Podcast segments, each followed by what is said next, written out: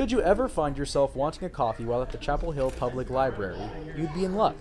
At the front entrance, you'll find the one and only B3 Coffee. As a nonprofit organization, it seeks to provide support to those of all abilities, both as a resource and as a place of work.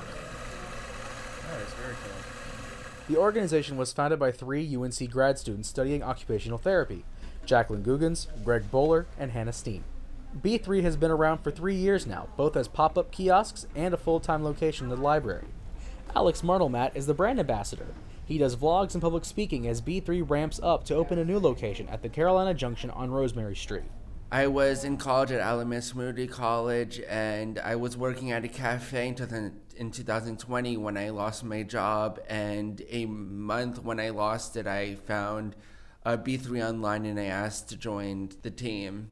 For B3 Coffee's new location at the Innovate Carolina Junction, a hub for businesses to connect with each other and to the UNC Chapel Hill campus, the fresh opening is on the 18th with a grand opening on the 27th. They also plan to expand into other areas, either with pop up kiosks or other brick and mortar locations. Martelmat, whose favorite drink is iced coffee, says he hopes he can continue to inspire and that his work can lead to positive change.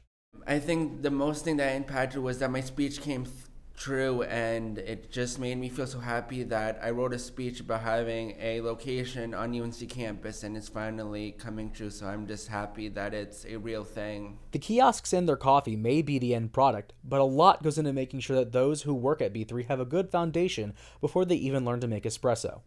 Krista Caraway, a manager and events coordinator for B3 with a love for vanilla lattes, explains how the kiosk accommodates the baristas that work there. Accessibility is key. Um, so our kiosks are accessible to everybody, and if we need to make changes or additions, we are constantly doing so. So our new kiosk on campus will be physically accessible, as in wheelchair and for people with physical disabilities. But as far as um, for our members working, we have everything on picture cards. We also have it in writing. We have it in print. We have it um, color coded, and we also have it on iPads as well as YouTube tutorials. And people can scan everything and get a tutorial on what they're using.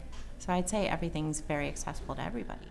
B3 stands for being, belonging, and becoming. It employs people of all kinds of abilities to create an open and welcoming space alongside giving support to those who work at the kiosks. Allie Marks, a barista at the library kiosk, came from Huntersville with her sister and has been here since February. She's also excited to be working at the upcoming kiosk at the Carolina Junction, where she can't wait to make more hot chocolates. It looks special. It feels like a brand new start is about to happen. Like you never noticed it before. Like the new kiosk is going to be the best, newest kiosk in the world, and it's going to be on Rosemary Street in this big-sized building. Please don't hesitate to stop by and enjoy the coffee.